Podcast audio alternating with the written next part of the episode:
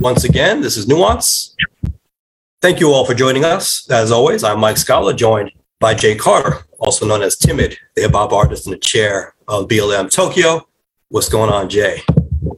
Uh, not you know, as uh as we were talking about in the in the pregame, um, just finishing up this this Nas masterclass. So yes, and we actually had a discussion on that, if you recall, right here on Nuance a while back. It might have been when I was in Maryland on the way down to Florida. That might have been the episode.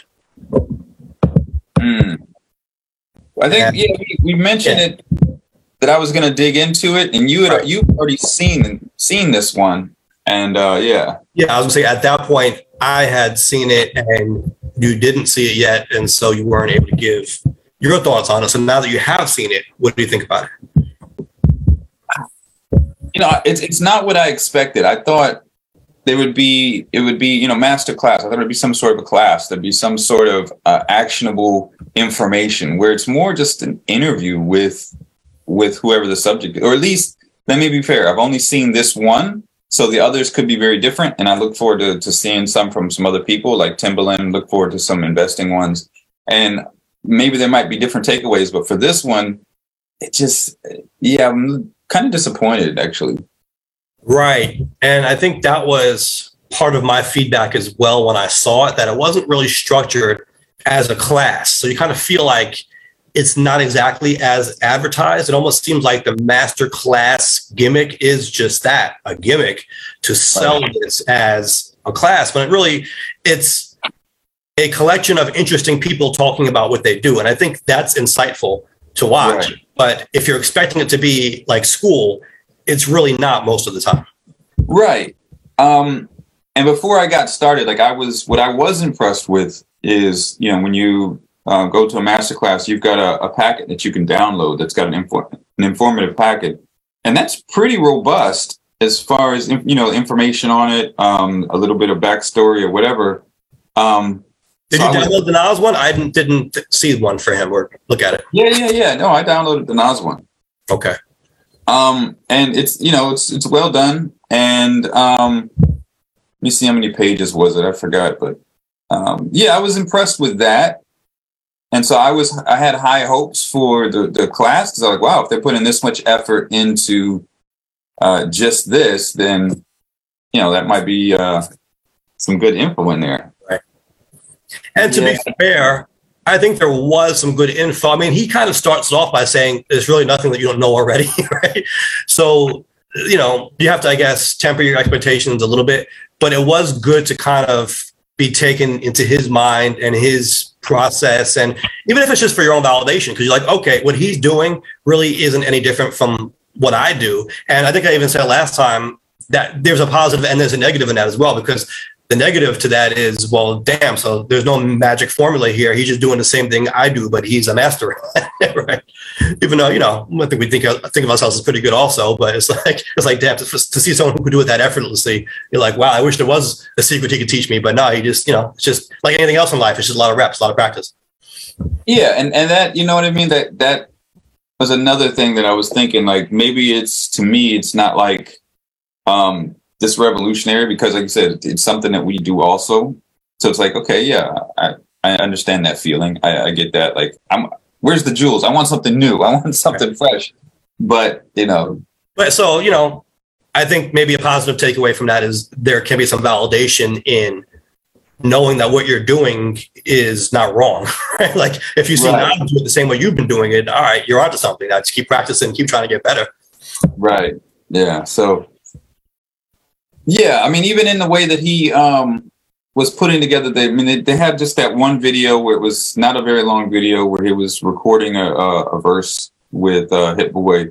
And the way that he was going through it was not, I mean, he didn't seem prepared, but the part where he was just like, like mumbling with the beat and trying to just vibe and find words to go with it, like that was very relatable because, you know, as, and as you know, when the beat comes on, like even when you're, you're writing a verse, like you may just start saying nonsense in your head to get the the pattern, to get the flow, to get the vibe, and something might pop up, and that can lead to something that you write off of and whatnot. Sure.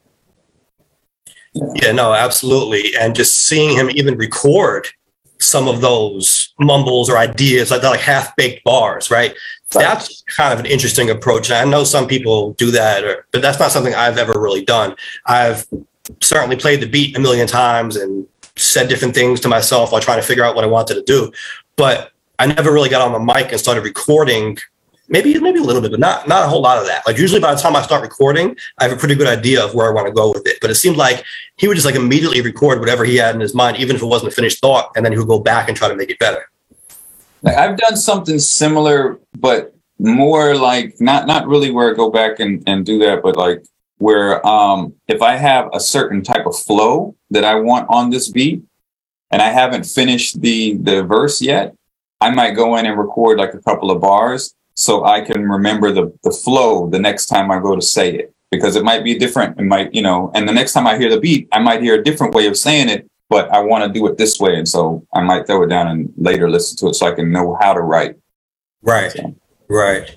Yeah. No, but it was really interesting to see that come together. And I think really what sells it is that it's Nas, right? Like if it was someone who wasn't as acclaimed or as prominent in hip hop culture, it would be like, all right, this is nothing new or interesting or fascinating. It's just a guy recording. So what? We could do the same thing. But to see Nas, who is considered one of the masters of emceeing, do it, even if it's that validation, even if you're doing something you can relate to, or it's like, oh wow, okay, so he does it that way. Just watching him in his process a little bit, I think is worth the price of admission in its own right, even if you're not getting that classroom experience you might have been expecting. Yeah, maybe it's just the, the it's a little bit of a misnomer, I guess. Master class, yeah. thinking, yeah.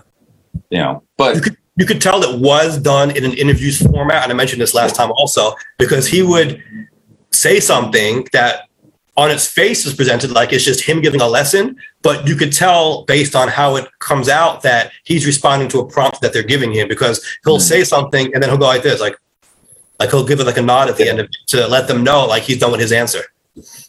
Yeah, yeah. So yeah, I, like I'm I'm almost finished with it. One or two more go to go. Um, and it's just like I said, it's just more his thoughts on some things and kind of kind of seemed like he wasn't very prepared like something that seems like he's kind of making it up as he goes along. I think so. It didn't seem like he went in there with the whole lesson in mind. It was like, I'm right, right. But I think we've got, I think I've uh, gotten that same sense from Nas before in other interviews when they ask him about certain meanings behind lyrics or certain uh, oh, things, yeah. and and it just like it sounds like he's making it up as he goes along to you know. no, the funny part was, man, I think it was the interview with the Harvard professor, and she was trying to find all these deep meanings in Illmatic that he hadn't even thought of. And right, that's the one. Yeah, and I forgot exactly what she was at, but she was like going like really deep into it. She's like, "Oh, well, this can have like four or five different meanings. Could it also be this? Could also be this? Does it mean this?" And he was just like, "It does now. I didn't think of that, but sure."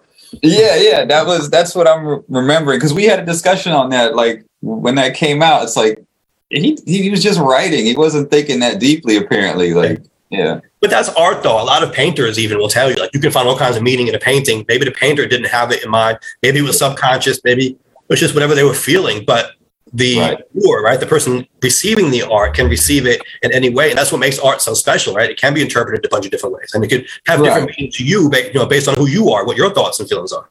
Right, and then how it resonates with someone else, or how it res- yeah, how it resonates with someone else. So, you know, I, I just thought I got that sense again this time, just more like, yeah. Someone just told him like, yeah, dude, it's it's it's really easy. You just come in, we ask you a bunch of questions, we record it. That's that's it. Yeah. Yeah, yeah. Here's a check. You're good. Yeah, yeah. but one thing I did find interesting in that also was how he admitted that he made mistakes on Illmatic. Did you get to that part yet? Yeah. Yeah. That that I thought was um, so that's just Stallone and, and Sly Stone he, he mixed up. Right. Yeah. Right. Yeah, I mean, meant, yeah, he meant to say Sly Stallone, but he right. said, yeah, Sly Stone. But you know, I think that's I think that was an interesting bit um, because we've we've seen that right in some in some other songs that came out, not just from Nas, even some Jay Z songs.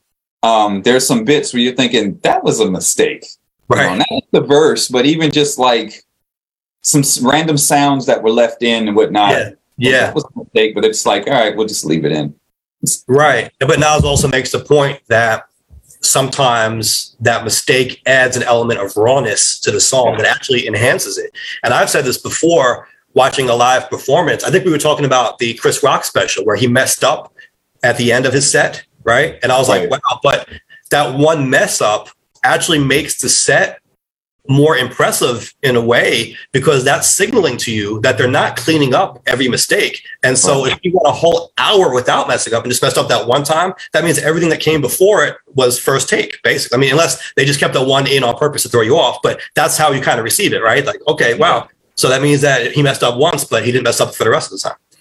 Yeah, and in live performances, mistakes happen all the time. Like it's it's inevitable. Like everybody, no matter what your level is, someone's gonna you're gonna make a mistake at, at some point. Like I've, you know, I've made mistakes on stage. I've seen um I've seen Snoop on stage made mistakes on stage. Oh, yeah. Um, the only real mistake you can make on stage though is to act like it's a mistake and like acknowledge it, right? Like because you're expected it's a live show like you said so you're expected to have slip ups and most of the time the audience isn't going to know unless they know like word for word everything that you're saying and like they you know they're really that much in tune. But most of the time you just play it off like it's you know you just keep going and that's yeah. the show. It's just you know and that it makes the show better because it shows how you can react on your feet even. Yeah i, I remember the, the snoop the snoop one it was a concert that i went to was a long time ago and um, he did he was doing a song and i don't remember what it was but I think he messed up in the song. And so he stopped the song and he was like, yeah, let's just run that back. I just started over and did it again. Or like a classic one is like, you know, you mess up and then you're frustrated and now you fall off beat and now you're upset with yourself. So now you can't even think of the next bar. And like now it's getting worse and worse. You got to play it off like, you know what, DJ, acapella, let's go. Let's do the first acapella. Yeah. yeah, but I mean, that, that, that's kind of an appeal of, of live performances that there's going to be this lot, this element, yeah, that you know that you won't get in in a recording that's right. going to be exact same every time. It's funny you say that because I remember when I was a kid, my grandfather told me once we should stay up and watch Saturday Night Live, and I'm like, why? Mm-hmm. What's so special about staying up for that? And he was like, well, it's live. Hopefully they'll mess up and we can catch them making mistakes. Like that was the appeal of watching it for him. Yeah. Yeah. so, yeah. There, I mean, there is an appeal of seeing something that's not super polished all the time, you know, like nuance. Yeah, sure. Absolutely. People don't realize, like, we just get on here a few minutes before we start and say, "What do you want to talk about today?" Some people think we prepare a master class like the whole week. Like, they'll hit me up on a Wednesday or a Thursday. So what's on the agenda for next Tuesday? I'm like, I don't know. We'll figure it out five minutes before we go live on Tuesday. Yeah. Yeah. but and, one more point I wanted to make real quick on mistakes being left in songs. A big one was the 50 Cent verse on the Eminem album where he said, she said she's an inspiring actress instead of an aspiring actress. And right. I think we were like, no one in the studio told him that that's wrong. He should change that. Right. Yeah. Someone at some point would have said, "Hey, Fifth, like you, you might want to change that. This is gonna be embarrassing. This is an Eminem album. You sure you want to say this on here?" Yeah, and, and the one there's one, um, and I can't think of the name of the Jay Z song where at the end of it, it sounds like someone was supposed to say something, then it gets cut. Or no, I know what you're talking about. It's um on the Ruff Ryders album, the Jigga, that one. That one, yeah, I think that's it. Yeah, it, it leaves like an outtake of that female singer right. yeah. saying the chorus. And uh, it was like she starts saying it and stops herself because she realized that she wasn't supposed to say it again or whatever. And right. they just that part in there. Yeah, yeah, yeah. And it's clearly a mistake, but it's oh like, yeah. But yeah. I, kind of think that might have been left in intentionally, almost like a, a prank or a joke or something like funny, some like more, more flavor to add to this. So I don't know if they overlooked that. Yeah, I did. What was it?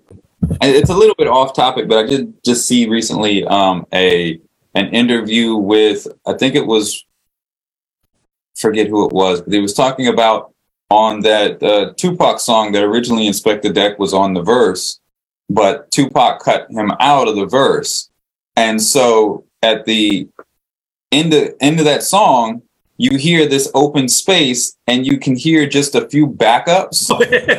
so when yeah. I think it was Daz mixed it, Daz left the backups in for Inspectah Deck's verse. And so all you hear is this an accent over a word or two, um, the, the ha- second half of a word or two that goes throughout the end of the ride out. And it's like, And so like the verse has now made its way on the internet. It was actually a pretty dope verse, but I guess Tupac either thought it was competition or whatever and had it cut. And so Daz just kind of let the backups in there as seemed like a mistake. Was that yeah? I was going to say, was that done deliberately or? I think he, I think Daz did it deliberately. I think he meant. I think the guy said that it was Daz that did it, but yeah. Why would he do that deliberately? They thought it was enhancing the song somehow, or just like it was, thought it was funny.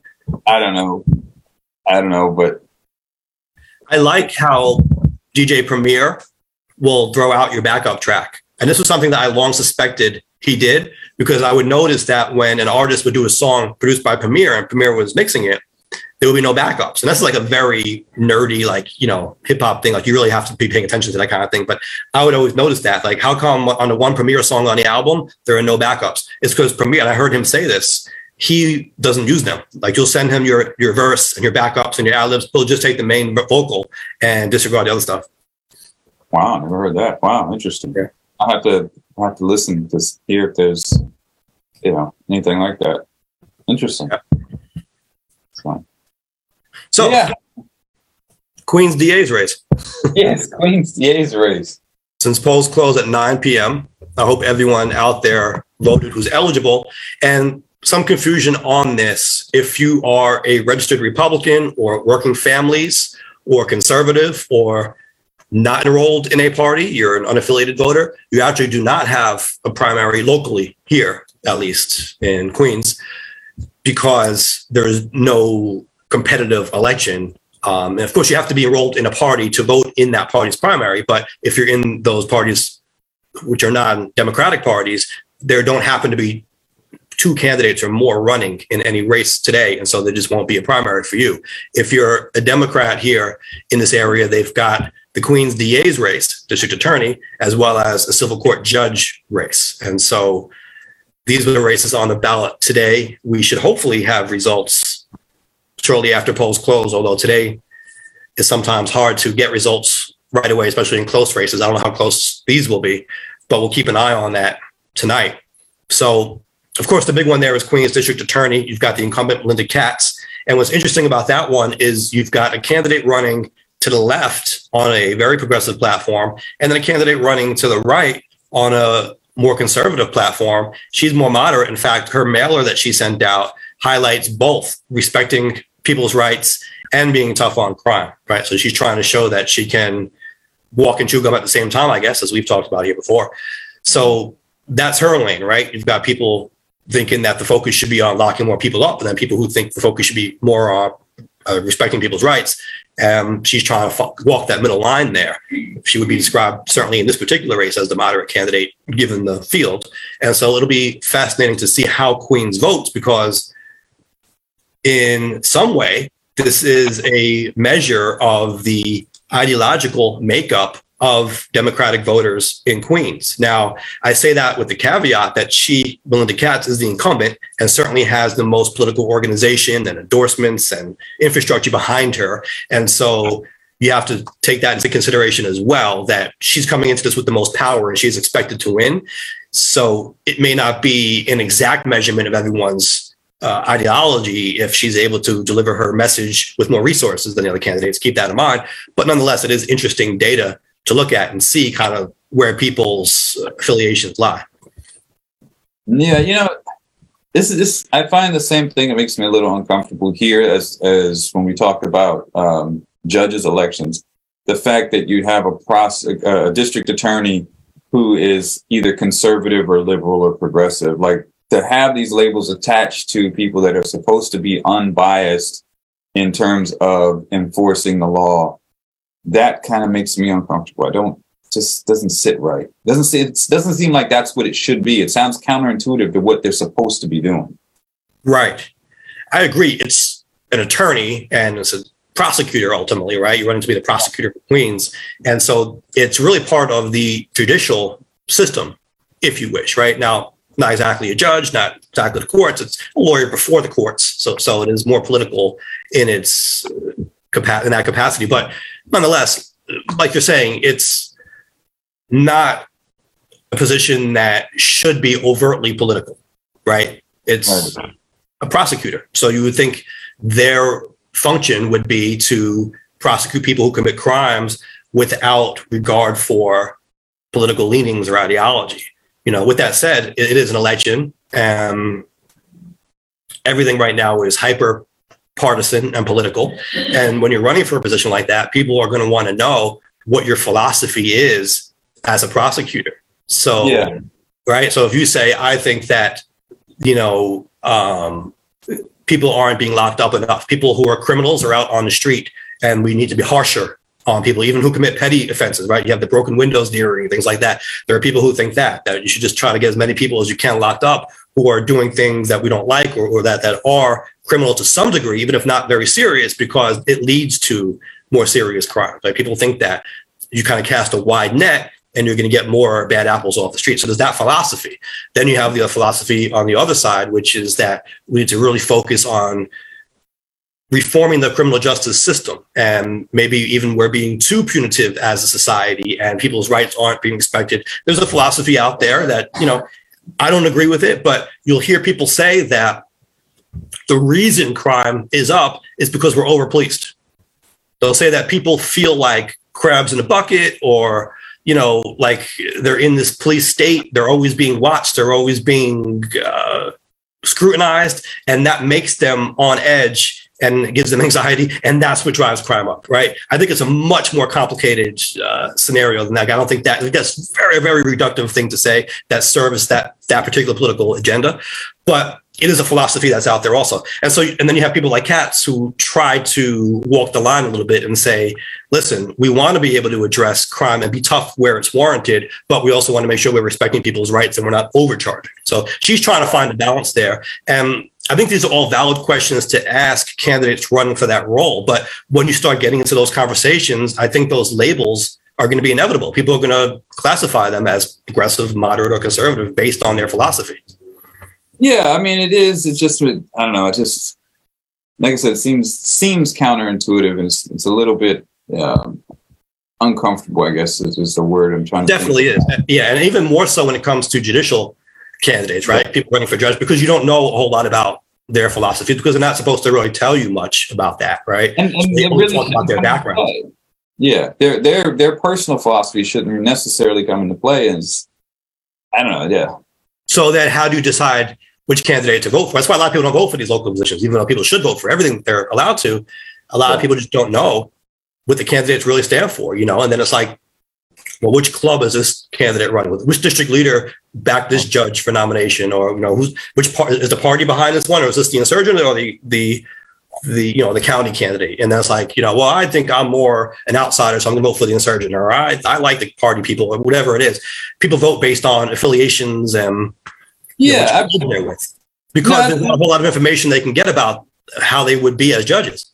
Yeah, and and then of course on the flip side of it, you you I, I understand that, for example, you wouldn't want to put the, the hanging judge um, on, on the bench um, versus someone who's going to be a little bit more thoughtful, someone who's going to be a, a, lot more punitive uh, and a lot more, you know, vindictive in their their rulings versus someone that's going to have more compassion and understanding. Like, you know, I I get that. It's just the associating these rules that are supposed to be um, non-political and and nonpartisan with parties just sounds a little counterintuitive. It, it does, though, and that intuition is spot on, especially when you consider the fact that judges, in particular, are supposed to be checks against the political process in a sense, right? Even though they're part of it in terms of them being elected, they're supposed to be checks on the executive branch and the legislative branch. And so if the legislature passes a law that's unconstitutional and the governor or the mayor or the executive signs that law, then the judicial branch is supposed to step in and say, you overstepped your bounds, we're going to overturn that, right? And so they are supposed to be above the fray, if you want to call it that. Yeah.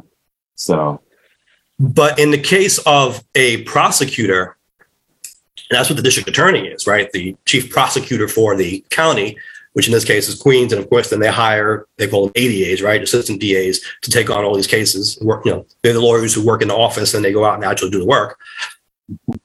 They do set the agenda because they decide which cases ultimately get prosecuted and which ones don't. So it's not like everyone who gets arrested by the police is going to be charged by the DA, right? They have a lot of discretion in terms of which cases that they're really going after.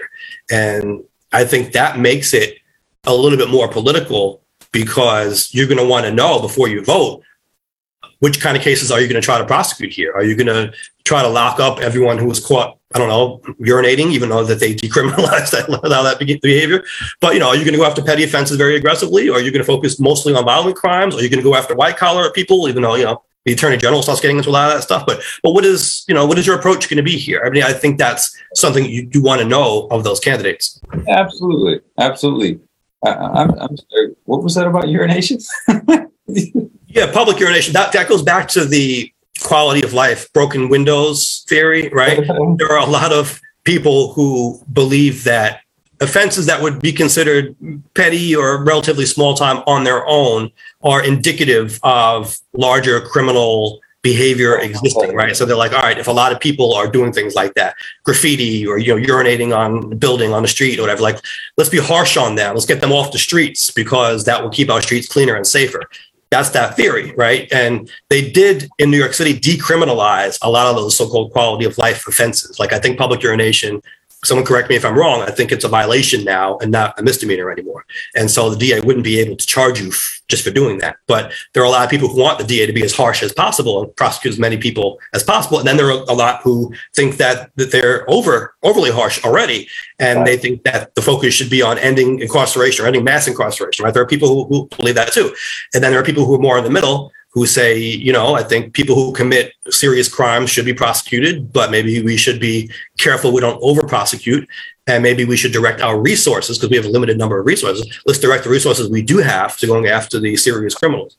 So, right. you know, there are all different types of approaches here. And again, it's going to be interesting to see how Queens votes and how different neighborhoods in Queens vote, right? You might look at a more conservative area and see them vote in a Democratic primary, even for that more conservative DA candidate, you know, or maybe Katz wins everywhere if her resources just were able to overpower everyone else's because uh, she does have the most money, she does have the most endorsement. She is being supported by the Democratic Party, by I think all the unions, if not most of the unions that are getting involved in this. So the power is definitely on her side. She is the incumbent. You know, let's keep that in mind.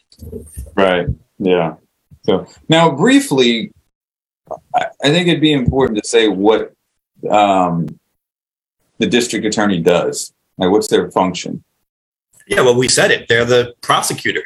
So they hire a staff of ADAs, assistant district attorneys, and they're then assigned cases, right? When the police arrest someone for a crime. So if you have someone who commits what they call a violation, like something that you would get a ticket for, the prosecutor doesn't get involved in that. But when it's a crime it is up to them to decide whether the case is strong enough, whether the evidence is there, you know, whether the witnesses are cooperating and so forth, whether the person wants to press charges and, and pursue it.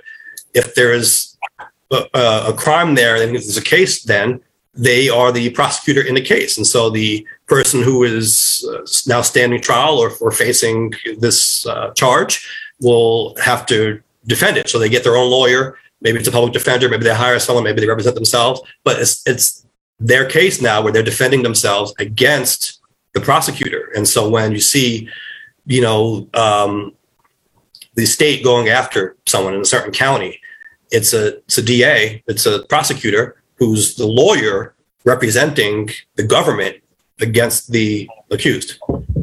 Right. Yeah. So yeah, how, and and so you said tonight is the uh, primary. So how's the turnout looking? Is any info?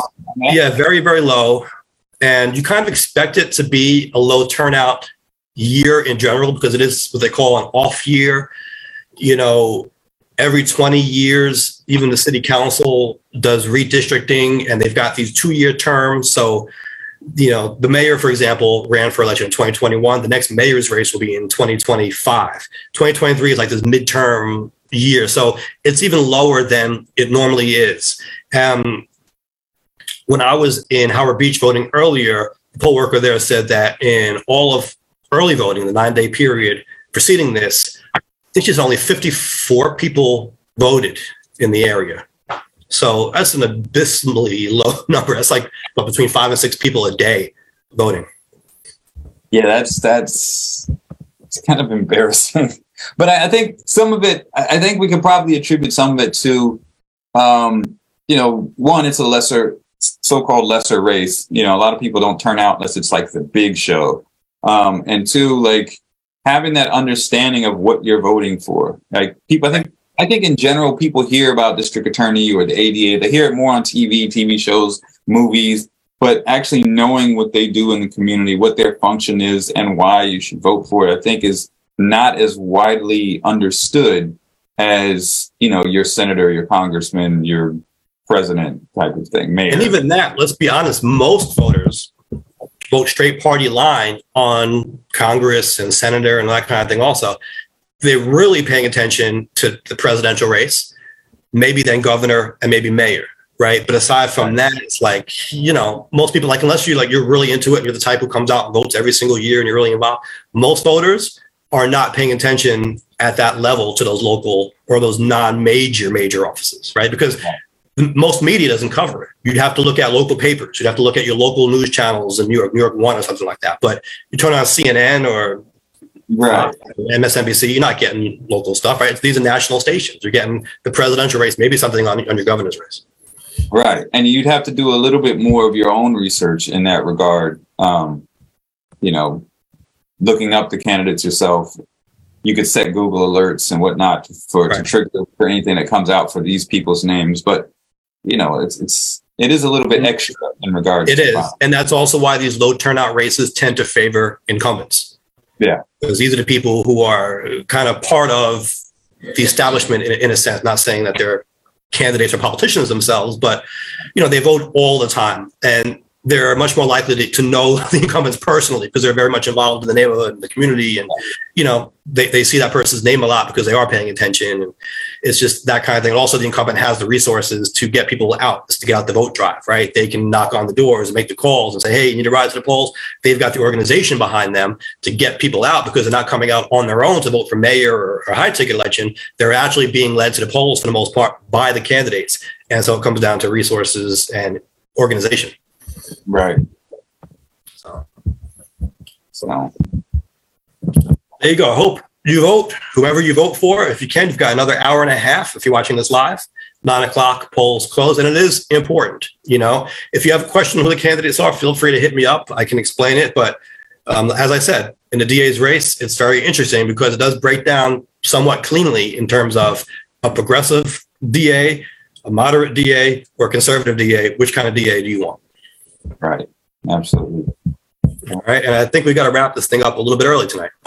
Yeah, we we have to. It just so happens uh, I am going to be doing guest lecturing at Temple University, Japan. Have a class starting in about five minutes. Um, okay. I thought it was going to be at a different time, but uh, they sent me the time back, and it was the eight forty a.m. class, which um, I think it's seven forty over there in uh, your time. So yeah.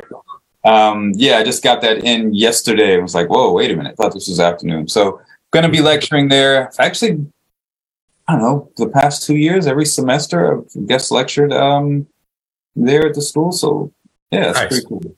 Yeah. So. So I hope you're more prepared for your master class than Nas was. Uh, I'm I'm a little bit more prepared. I think okay. I am. I'm I'm I'm ready. So we're going to be talking about you know some BLM stuff. People are gonna they've got some questions they want to ask about um, student resource officers in schools, um, prison system, and um, you know abolish the police because a lot of the students are are international students, not not just uh, American students. So they're looking at it from an outside point of view, not understanding um, or experiencing what um, is happening in the states or you know the context of it. So they might have right. different ideologies, or they might not even know a lot about it. They they've heard something about it and don't understand it. So they hear the buzzwords, maybe. Right, right. So yeah, it'll be in, interesting. Uh, last time I had some pretty good questions from from a couple of the students. So why are Americans so crazy? Is that what they're asking? um, not quite, but um, I'm sure they're thinking it. So reminds me of that Seinfeld episode where the, the, the, Japanese TV executive is like, "Is this customary in your culture? Like, we don't understand this at all." so, but yeah, we'll have to wrap it up. But again, YouTube, as as always, check us out on YouTube and Instagram, Nuance Show. Um, next week we can get into the poll question. We did have um, about thirteen hundred views on the last poll question, Okay. and um, go there for the recaps and of course uh, podcast wherever podcasts are at.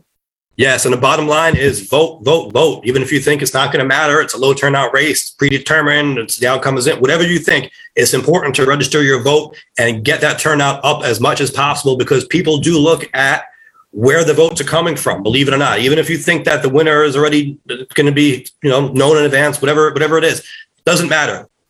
Show that there's turnout here and that the people who get into office have to respect your neighborhood because the people of your neighborhood vote. Boom. There you go. All right. We'll catch you next time. We've got work to do, guys.